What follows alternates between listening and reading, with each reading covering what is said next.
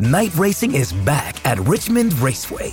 This spring, top NASCAR drivers like Ryan Blaney, Chase Elliott, Bubba Wallace, Ross Chastain, and Virginia's own Denny Hamlin will battle under the bright lights. And this historic track also offers a rocking infield experience with unparalleled access to your favorite drivers and one of the best tailgate scenes around. For a weekend of friends, family, and amazing short track action, head to Richmond Raceway, March 29th through 31st. Get tickets now at richmondraceway.com.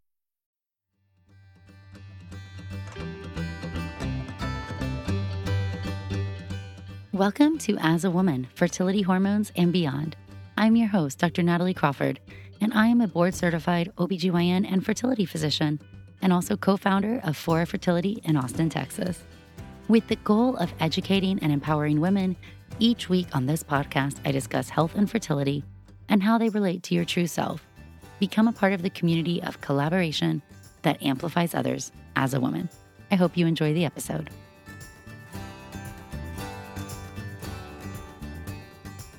Hello, and welcome back to the As a Woman podcast. Today, we're going to talk all about vitamin D.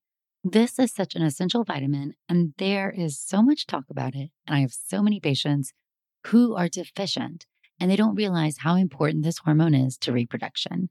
So, today, I'm going to be breaking down what you need to know about vitamin D, and then I'll be answering some of your questions. Before we do this, I want to talk about this week's fertility in the news. All right, so this past week, Runner's World magazine published an article talking about the fact that the Center for Environmental Health, the CEH, found that sports bras sold by many major athletic brands contained BPAs well over the safe limit.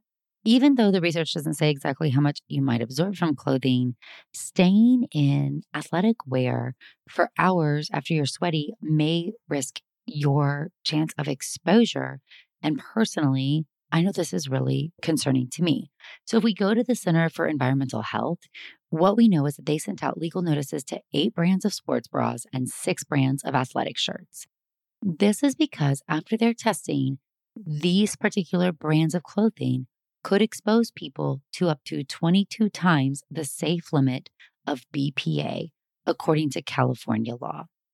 Unlike some states, California does monitor environmental toxins and contaminants, and they have a Proposition 65, which sets safe limits of certain chemicals. So, these BPA and the polyester based clothing, these companies have been placed on legal notice and they have 60 days to try to respond or to make changes. Now, previously, we know that BPA ingestion so, eating food that is contaminated with BPA or drinking water from containers that have BPA that have leached inside them, or absorbing your skin through like thermal receipt paper, like receipts or the airplane tickets. You know, they print off the airline tickets on that thermal paper now. We know that that can result in levels of BPA that's bad for your body. But we don't have data about absorption from clothing. So, I think that is very important to know. So even though we know that touching thermal paper receipts for even a few seconds or a few minutes, that can result in contact enough to get BPA into your bloodstream. We don't know that about clothing. However, you tend to wear your sports bra or your shirt for many more hours. And if you get hot and you're sweaty and you're sitting in them, it might open up those pores or leach into even more. So in the past year, the CEH has pushed more than 90 companies to reformulate their products to remove all BPAs, and many have agreed to do so. So, the problem with BPA, if you do not know, is that it is an endocrine disrupting chemical. It can mimic hormones like estrogen, and it can block hormone receptors. It can alter concentration of hormones in our bodies. It can impact reproduction and egg quality, and even exposure in pregnancy has been associated with a variety of health problems in offspring, such as abnormal development of breast tissue or ovaries, and increased risk of breast or ovary cancer later in life. We do know from studies of rats with low ovarian reserve that those exposed to higher concentration of BPA have been associated with decreased ovarian reserve. So, this might be one of the causes that we sometimes see in idiopathic low ovarian reserve. Somebody was exposed to high levels of BPA as a child or an infant or when their mom was pregnant with them. So, when it comes to environmental toxins and chemicals, there's so much we don't know. Yes, the world we live in has so many chemicals in it. You can't live a chemical free world, but there are things you can do to decrease your risk of BPA. In general, we recommend that you do not drink or eat off of any plastic, out of plastic containers or out of plastic bottles. We also recommend that you don't put any plastics in the dishwasher, that you use things like glass, stainless steel, aluminum whenever you can. Recommend that if you get food to go, you change it immediately to different types of servingware. And also be aware of those thermal paper receipts. Just say no if you get a receipt from the grocery store. If you work at a grocery store or an airline, please wear gloves because you are at a higher risk of exposure. And then this newer study or legal notice, I guess, would make me want to change out of my athletic wear after wearing it, especially if I'm getting hot and sweaty.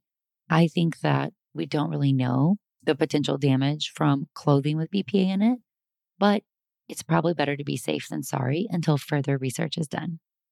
All right, well, today I want to dive into vitamin D. Now, overall, vitamin D has gotten a lot of attention in the fertility world because there's something we can do about it. Supplementation with vitamin D is relatively inexpensive and with low risk. And so, when there is potential benefit and very low risk of harm, supplementation is very easy. But I think it's really important to understand what vitamin D is, what potential role it may play, and why you should get it checked or how much you should supplement, because so many patients are deficient. And this vitamin really is probably quite important in your overall entire health, but including reproduction. So, if we start at the beginning, vitamin D has many different forms, but the type we talk about the most is called vitamin D3, cholecalciferol. And in the skin, it can be synthesized and it also can be found in some food or nutritional supplements. You can prescribe D3 and we metabolize that a lot better than we do vitamin D2, which is another version. Now, if we rewind the clock to humans prior to modern society, we probably made all the vitamin D we needed through synthesizing it in our skin from sun exposure. But the reality is, current society and modern life doesn't have us do that anymore. And we also know that being in the sun has other disadvantages, such as skin cancer and can make you age more and other things that might be a reason why we want to stay out of the sun and protect ourselves from the sun. I know I love the shade. But that does not mean that we should ignore our vitamin D. So, one, you shouldn't just sit in the sun all the time without sunscreen and say, I need more vitamin D, so I'm not going to put sunscreen on. But you also do need to understand that very few foods are naturally rich in vitamin D. And so it can be really difficult to get enough vitamin D from your diet. There also are a few other factors that can impact your vitamin D status. So if you have darker skin, then you don't synthesize vitamin D the same way in your skin. If you're overweight, you have a higher risk to be vitamin D deficient. And so, some other high risk groups are vegetarians, people with limited sun exposure, maybe because of living in a cold climate or northern latitude, or wearing protective clothing, or having darker skin or being an ethnic minority. And if you're a newborn, you're dependent on your maternal vitamin D status. So, if you're newborn to a high risk mother who's vitamin D deficient, you're at high risk of being vitamin D deficient as well. Vitamin D is a fat soluble vitamin. So, when we think of vitamins, there's fat soluble and water soluble, but most vitamin D does now come from fortified foods, which is typically milk or juice, fish oils, or dietary supplements. So, taking a pill for vitamin D it has to be metabolized into this active form. And it has a lot of good benefits besides just fertility or reproduction. And probably one of the ones we think of the most is it is essential to allow calcium to be absorbed from the gut and have normal bone mineralization and growth. And so, if we think about in pregnancy, if you have severe vitamin D deficiency, that is associated with problems with the baby's skeleton development, congenital rickets, so bone disorders, and newborn fractures. So, back when we are in medical school and we learn about vitamin D, we're thinking of osteoporosis risk and fractures and rickets. We're not thinking of fertility and reproduction. So, why might it matter on that end of things? And now, a word from one of our sponsors, Quince. My closet has a tendency to get chaotic and crammed with a bunch of clothes that I don't really want to wear. What's been a game changer for me has been upgrading to high quality and affordable pieces from Quince. Now I have a wardrobe full of luxury and classic essentials, and I stayed on budget. The best part is that Quince items are priced 50 to 80% less than similar brands, and they do this by partnering directly with top factories, cutting out the middleman and passing the savings on to us.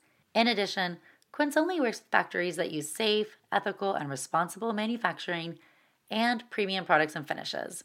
I personally am loving the linen pieces as it's Texas and summer is upon us. Indulge in affordable luxury. Go to quince.com slash AAW for free shipping on your order and 365-day returns. That's Q-U-I-N-C-E dot com slash AAW to get free shipping and 365-day returns. Slash AAW. And now a word from one of our sponsors, Rocket Money. Did you know that nearly 75% of people have subscriptions that they've forgotten about? Embarrassingly, I am one of those as well. And Rocket Money can cancel a subscription for you that otherwise could have been a time consuming process. Between streaming services, fitness apps, and delivery services, it can be never ending. So, Rocket Money is a personal finance app that finds and cancels your unwanted subscriptions. They monitor your spending and help you lower your bills so that you can grow your savings. Rocket Money has over 5 million users and has saved a total of 500 million in canceled subscriptions, saving members up to $740 a year when using all of the app's features. Stop wasting money on things you don't use. Cancel your unwanted subscriptions by going to rocketmoney.com slash AAW. That's rocketmoney.com slash AAW. rocketmoney.com slash AAW.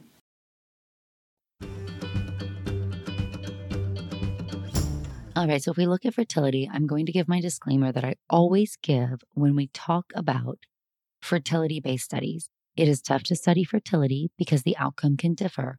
So you have to know what outcome you're looking at and how is it defined. We can look at natural fertility or fecundability, the probability of being pregnant per month, just trying on your own in a non infertile population. You can look at rates of conception with fertility treatments like IUI or ovulation induction or IVF. You can look at rates of embryo transfer success with IVF and normal embryos or rates of success with donor eggs. You can look at rates of success or normal parameters like ovarian reserve markers or semen analyses. So there's so many different things that can impact fertility and the mm-hmm. outcome of all of these studies is different. But overall, let's just break down a few of them. It looks like in natural fertility studies, several studies have found that having a vitamin D level of 30 nanograms per milliliter or more is associated with higher pregnancy rates. So you're just trying to get pregnant naturally, you have a higher chance of getting a positive pregnancy test if your vitamin D was higher. If we look at IVF studies, in people who had a normal vitamin D level, they were four times as likely to get pregnant through IVF than those who had a lower vitamin D level and went through IVF. And when we look at donor eggs, so we always think donor eggs can be the great equalizer because if you maybe you could argue that vitamin D is important for egg quality. And so somebody might have a lower chance of getting pregnant because their egg quality is not as good. But if we look at donor eggs, now the egg is coming from another source, and we're really looking at embryo transfer.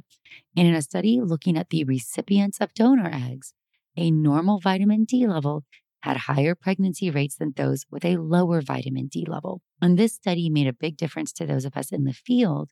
It came out in 2014 and was published in Fertility Sterility, which is one of our big journals, because suddenly we started thinking that it's not just about general health and well being or egg quality, but maybe there's something about the uterus or implantation or the endometrium that might really be impacted by vitamin D.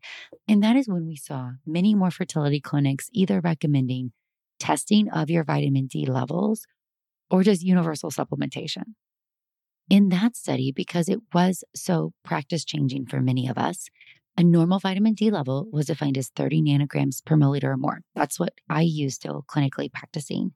In this group of recipients, the pregnancy rate So, seeing a baby on ultrasound, they use clinical pregnancy rate, not just a positive pregnancy test, was 59% in people who had a normal vitamin D level versus 31% in people who were low.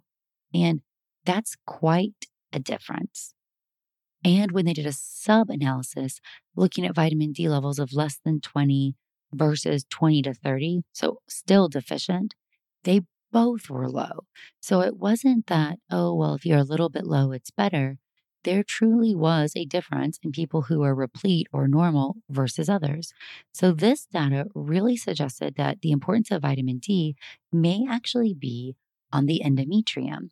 And that could be a reason why we see an influence in natural pregnancy rates or potentially a difference in miscarriage rates, which some prior data has also suggested. This, of course, is just one study, but there also was then a meta analysis done, which helps pool multiple different studies to try to find stronger associations. In this meta analysis, when you looked at IVF outcomes, so people going ART or assisted reproductive technology, and vitamin D levels, live birth rate, so holding a baby in your arms, was more likely if you had a normal vitamin D level versus insufficient or deficient. So a level of 30 or higher, you had a higher live birth rate than anything lower. So these findings support other findings that vitamin D is important in reproduction and that we also should be checking and paying attention to this hormone.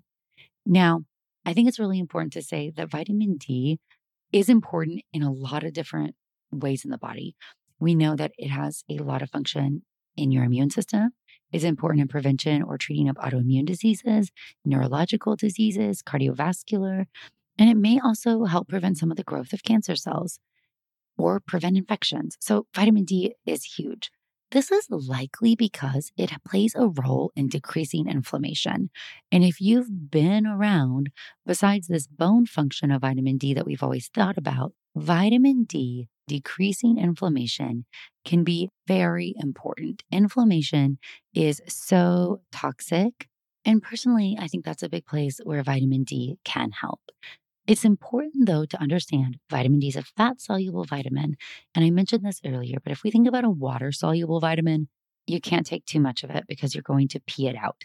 It lives in water, you pee out water. However, your body has tons of fat where it can store vitamins in.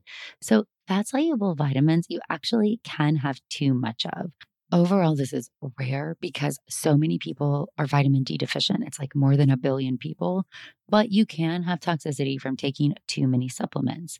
And so, symptoms of this can be weight loss, having an irregular heartbeat, loss of appetite, and it actually can even harden the blood vessels due to too much calcium, and that can damage your heart and your kidneys.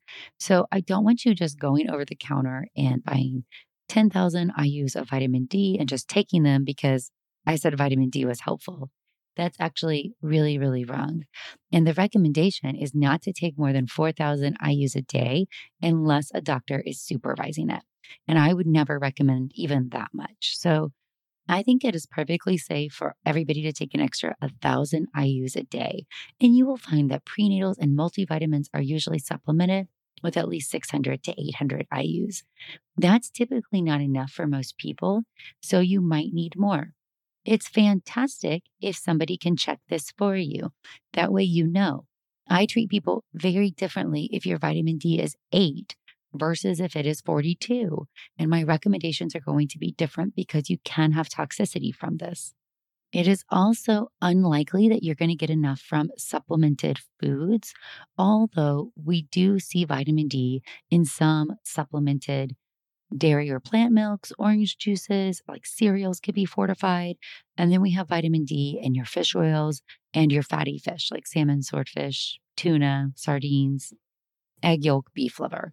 So some people may have enough vitamin D in their diet. And if you eat tons of fish or milk or some of those things, you might. So get it checked versus just taking it.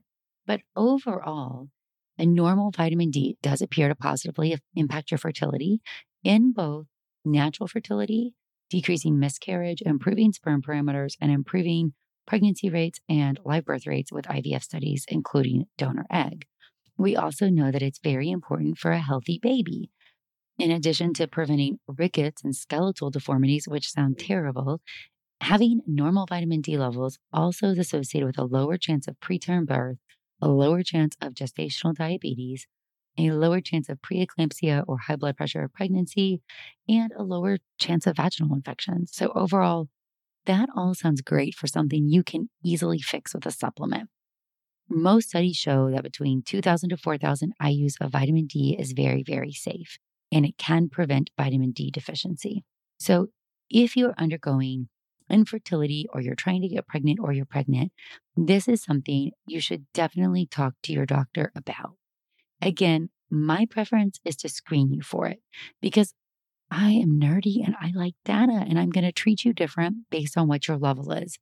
But you might go see somebody who just says flat out, take a thousand IUs a day or 2000 IUs a day. And that is totally fine. Again, I usually tell people to take a thousand IUs a day of an extra supplement. So that's in addition to whatever's in your prenatal because we all know we should be taking a prenatal vitamin if we are trying to get pregnant. A few last thoughts when it comes to vitamin D that I think are really important. There was a randomized clinical trial looking at the impact of vitamin D supplementation on semen quality, reproductive hormones, and live birth rate. This was published in 2018 in the Journal of Clinical Endocrinology and Metabolism. And this study showed that replacing vitamin D levels did not improve semen parameters However, people who were undergoing vitamin D treatment did have higher live birth rates. So it might be something about sperm quality and perhaps not the actual number of sperm we see on a semen analysis. In a subsequent study that was published in 2022, the relationship between serum vitamin D levels, semen parameters, and sperm damage DNA in men with unexplained infertility.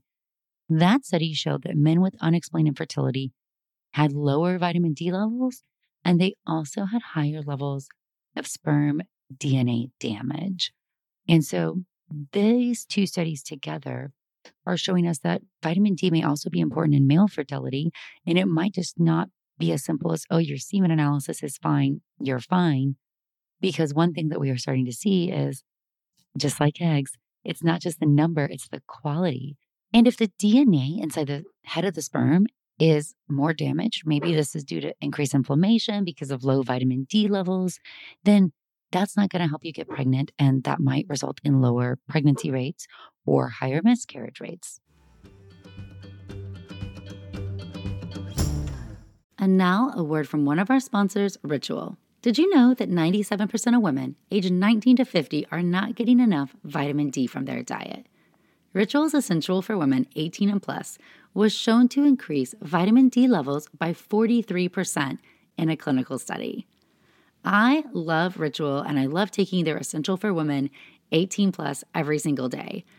One reason I love it is that it's gentle on an empty stomach and it has a minty essence, so every bottle feels refreshing and is actually enjoyable. It's also clinically backed multivitamin with high quality and traceable key ingredients and they have industry leading sustainability standards. No more shady business. Rituals Essential for Women 18 and over is a multivitamin you can actually trust. Get 25% off your first month for a limited time at ritual.com slash AAW. Start Ritual or add Essential for Women 18 plus to your subscription today. That's ritual.com slash AAW for 25% off. And now a word from one of our sponsors, Caraway. Spring is coming, and I always love a good home reset. Non toxic cookware is the perfect way for you to kick off your own spring cleaning. With so many collections to explore, there is a Caraway for every cook. Their internet famous kitchenware is a staple for any home. It comes with beautiful shades to fit your aesthetic, but most importantly, you're ditching the chemicals. Caraway's non toxic kitchenware comes a chemical free ceramic coating so your food can be prepared without any of those hard to pronounce chemicals leaching in to your healthy ingredients. Everybody knows that I am a big believer that our environment impacts our body, and that's why I trust Caraway with my cooking. Visit carawayhome.com slash AAW to take advantage of this limited time offer for 10% off your next purchase. This deal is exclusive for our listeners, so visit carawayhome.com slash AAW or use the code AAW at checkout. Caraway non-toxic cookware made modern. The relationship between vitamin D and ovarian reserve looks a little more complex, meaning AMH. So, AMH is a blood marker for how many eggs that you have. It is uniquely different than your antral follicle count, but both represent, if we think about one month, your body releases a group of eggs from the central vault inside the ovary. And from these groups or this follicle cohort, one of these follicles is typically selected to ovulate, and the rest of them will die off. AMH is made from the granulosa cells that surround these follicles, and this is a reflection of how many eggs you can get in an IVF cycle. It is really important when it comes to fertility treatment outcomes and potentially your time of completing your family. AMH is not related to natural fertility, meaning your body doesn't care how many eggs you have that has no impact on your ability to get pregnant that month as long as you're still ovulating. However, there have been some studies looking at natural fertility patients, so people who are not diagnosed infertile, and looks like vitamin D levels may be associated with AMH. So if you're vitamin D deficient, you may have lower AMH levels. This hasn't perfectly been replicated in populations that are infertile or have low ovarian reserve distinctly, but there also have been some studies showing improvement of AMH upon supplementation. And most of us now do believe that AMH and egg quality do exist on a dynamic pattern, meaning, yes, you might be lower than your peers, but there probably are some lifestyle factors that can make more eggs come out of the vault or help them be better quality. You know, I'm a big believer of that. I have the Enhance Your Natural Fertility course, where essentially we dive deep into what your body is and how to decrease inflammation. Because inflammation, I think, is really what is making our bodies so toxic, especially when it comes to unexplained infertility. But in the context of having low vitamin D levels and a low AMH and replacing vitamin D and seeing an improvement, I think that supports that whatever anti inflammatory impact we think vitamin D may have likely is beneficial to most people. All right, and vitamin D deficiency has been associated with miscarriage and recurrent miscarriage. So, whether it's deficiency or insufficiency, so that less than 30 level has been associated with a higher rate of miscarriage. Whether pretreatment with vitamin D can protect you against this or whether this can be improved, I think that is still out there for discussion. But again, as somebody who's lost a lot of pregnancies, if there's anything you can do that could decrease your chance of losing a pregnancy, I would want to do it. I want my patients to do it. Vitamin D is cheap and easy to take and replace. It is unlikely you're getting enough from food or sun. You should be taking a prenatal, and most people will need an extra level. If you are high risk, so maybe you have GI diseases that impair absorption, maybe you've had a gastric bypass, maybe you have darker skin, or you live in a colder climate, or you know you don't spend much time outside, or you're a vegetarian or a vegan and you avoid some of the food sources you're gluten free, so you don't have fortified grains. Ask for a level to be drawn. If you have infertility, guess what? You're high risk, and most of us are checking or recommending that you start taking some extra vitamin D. Typically, somewhere between 1,000 to 4,000 IUs a day is going to be safe, but you can have toxicity. So, you should be talking to a doctor about how much they think you should take. And if there's any doubt, you should get a screening test done to see what your level is. Again, that's how I manage vitamin D. So, you know, I love nutrition and I love lifestyle things and I love what you can do to try to help your body. I think there's a lot we don't know out there yet about vitamin D. But again, this is an easy one that I recommend you don't just ignore this factor. I'm now going to answer some of your questions that you ask me every week for fertility's sake. I put up a question box every Monday on Instagram at Natalie Crawford MD, and I will answer some of your questions there. I'm also about to record another Q&A episode because I love those and I really like it if you want to call and leave a voicemail. So if you would like to leave a voicemail with your question to be included in the next Q&A episode, the number to call is 657-229-3672. Again, that's 657-229-3672 for the As a Woman voicemail. All right, let's dive into some of your questions from this week. The first question is Do you recommend a laparoscopy after three failed IUIs or two years of trying to conceive? I do not, and nor does the American Society for Reproductive Medicine. Laparoscopy used to be part of the standard for diagnosis if you were not getting pregnant with treatment or you had unexplained infertility. And that has been removed as part of the recommendations. Now, do I sometimes recommend laparoscopy if I think somebody might have endometriosis? They are young enough and their tubes are open and the sperm is fine that I think potentially excising that endometriosis will help them get pregnant naturally or with minimal intervention? Yes. Do I always recommend it? No. And more often than not, I do not, because that approach with surgical resection is temporary. And we do have data that suggests doing IVF with an embryo transfer and suppressing your endometriosis with a GnRH agonist like Lupron as a part of the cycle for embryo transfer has the exact same pregnancy rates as undergoing surgery and it's less invasive. So I usually favor that because you have higher pregnancy rates. You're actually doing IVF and I'm suppressing the disease without putting you through surgery. No surgery is without risk. That said, every patient is really unique. Recurrent implantation failure, strong symptoms, inability to function because of period pain. There's circumstances where a laparoscopy to diagnose endometriosis is definitely right, and it should happen with shared decision making with your doctor. Do you test progesterone after a frozen embryo transfer? So, for a frozen embryo transfer, what we do is we grow the lining of the uterus. That is typically, well, there's two different protocols. So, with a typical medicated or controlled protocol, we grow that lining of the uterus with estrogen. We then start progesterone, and studies have clearly shown that if you're doing a controlled or medicated cycle, intramuscular progesterone, PIO, is the best. Please do not let anybody put you on a cycle with oral, vaginal, not PIO. PIO is now standard of care. Then you do the embryo transfer on day six of the progesterone. There's also a different protocol where you grow a follicle, and this is called a natural cycle or a modified natural, where you're growing the follicle and that follicle makes estrogen, and that estrogen grows the lining, and then you ovulate, and then your follicle makes progesterone, and it's going to make progesterone at natural pulses in response to the LH signals from the brain because you ovulated like normal. Now, some people do not supplement a natural cycle at all. It's natural.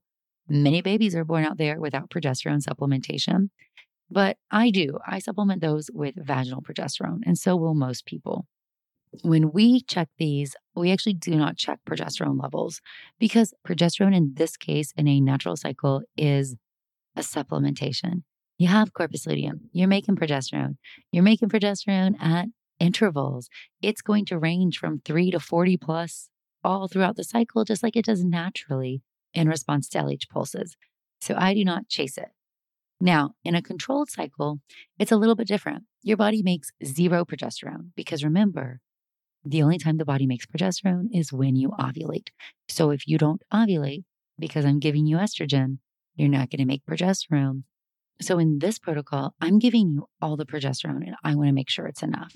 So I check progesterone levels and we do that on the day of embryo transfer because we know progesterone opens and closes the implantation window. And if your levels are low, then we increase your progesterone. Some people do it two days before, the day before, a week after. I don't think there's any right or wrong there. But most of us, if we are giving you the only progesterone you are making, will check levels and then titrate based on what we're seeing. All right, next is first round of Femara. Progesterone on day 21 was 21. What do you think?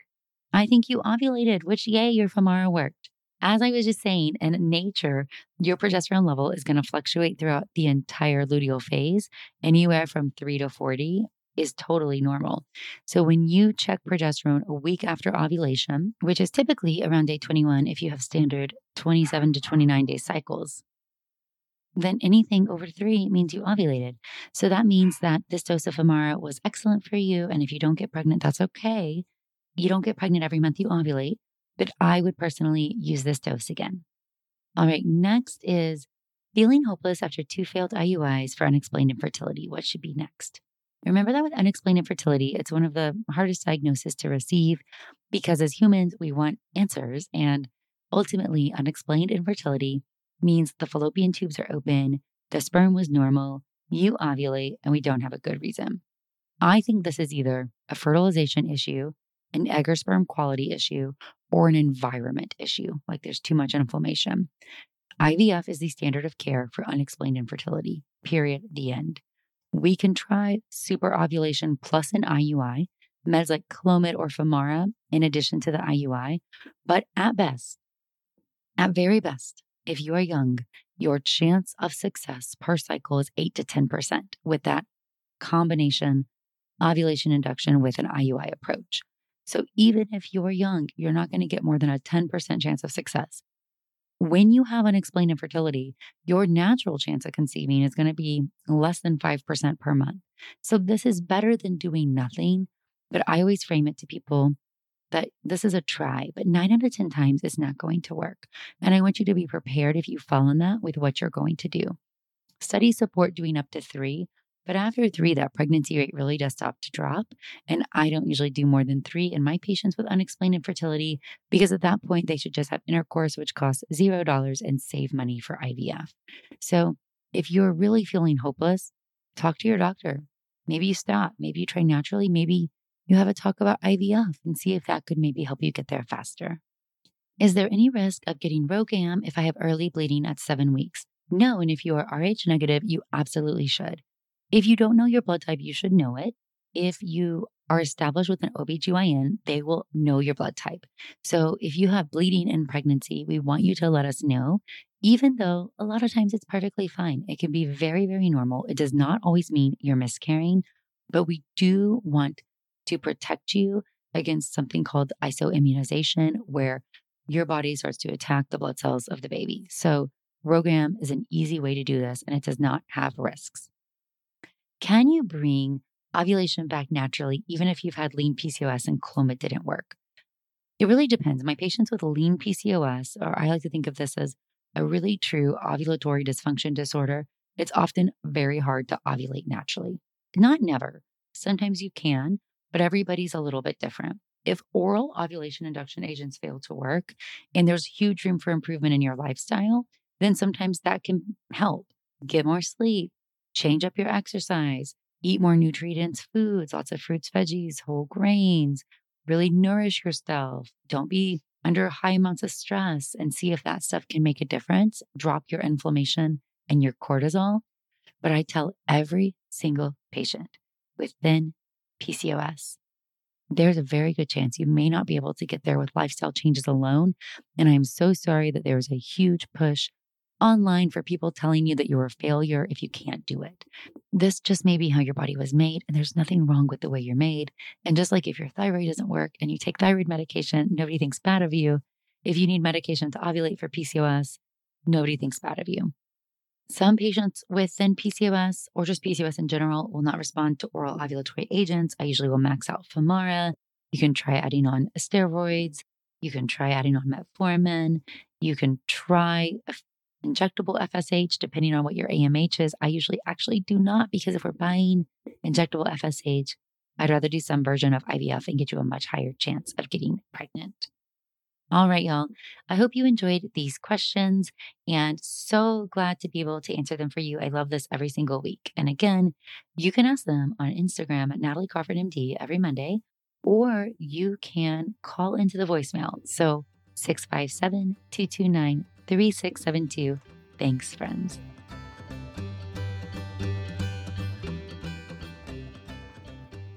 Thank you all for listening to As a Woman. It would mean so much if you could rate, review, and follow the podcast to be notified of new episodes every Sunday. I hope you learned something new, and I hope you share it with someone in your life.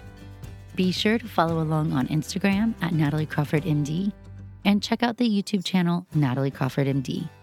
If you're interested in becoming a patient, you can also follow Fora Fertility. I'm so thrilled to have you here, part of the community that amplifies others as a woman.